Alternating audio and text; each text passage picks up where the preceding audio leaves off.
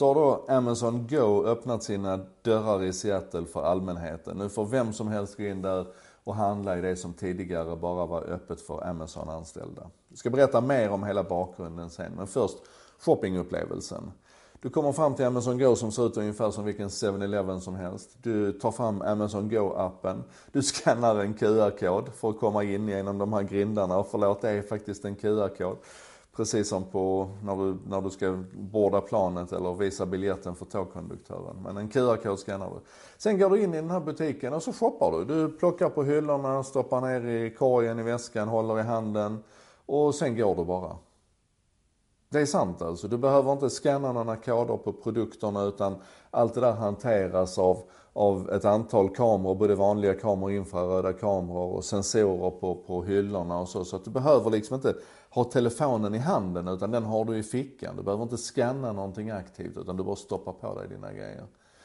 Och sen när du går ut så, så detekterar den naturligtvis då med, med positioneringstjänst att nu lämnar du butiken och så debiteras du på ditt Amazon-konto. Du får naturligtvis ett digitalt kvitto där så att du kan se allting du har handlat och sådär. Det låter väl rätt smidigt att slippa stå och köa. Och hela den här friktionslösheten, att det ska gå snabbt och enkelt att komma in, snabbt och enkelt att gå och handla, snabbt och enkelt att lämna. Det är ju det är liksom hela klon här. Man försöker närma sig zero friction. Man vill testa hur långt man kan dra ett butikskoncept.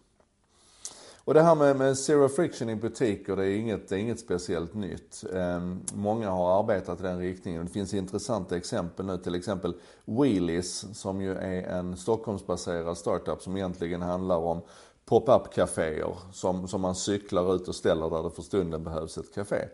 De har verksamhet i, i Shanghai också och testar nu i Kina någonting som man kallar för en, en Mobi Shop. Som också är, fast det är, det är, inte, den är rörlig så att det är en, en mobil shop som rullar dit och så ställer den sig precis där du tycker att den ska stå. Och så, och så på samma sätt där inne kan du också ganska friktionslöst handla men där behöver du scanna varorna och sådär. Och jag ska säga också att jag blir inte riktigt klok på om det här verkligen är någonting som finns fullt ut. För att Per Cromwell, ni vet han gamla Studio Total Per Cromwell, är inblandad i det här. Och då kan man aldrig vara riktigt säker på vad som är verklighet och vad som är en, en fiktion.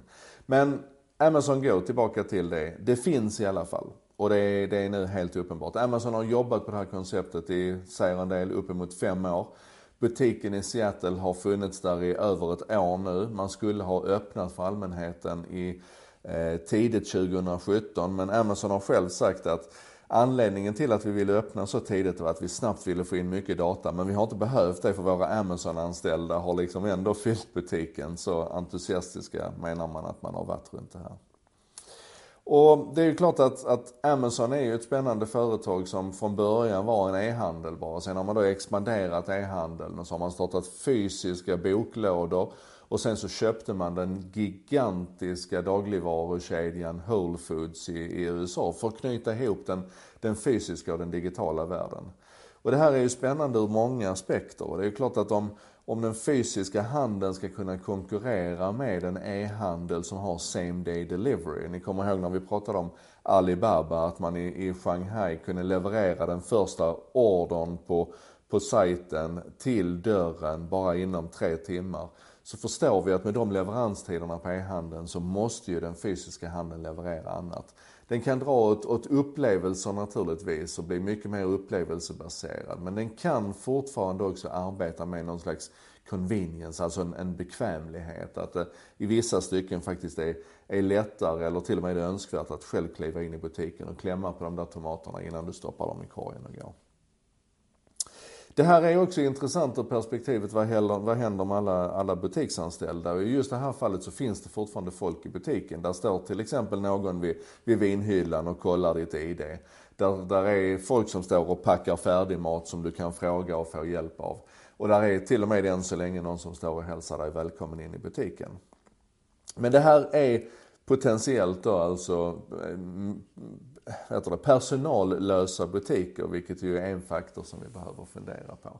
Men det jag tror att vi behöver fundera allra mest över, det är vilken inspiration vi kan dra av det här exemplet. Alltså hur vi kan själva hitta sätt att sänka friktionen i olika sammanhang. Jag vet att jag tjatar om det, men det är superviktigt. För knäcker vi inte de här koderna i vår verksamhet och i det vi arbetar med så kommer vi bli frånsprungna av någon annan som kommer från vänster och, och arbetar friktionslöst. Det var det jag tänkte vi skulle fundera på idag.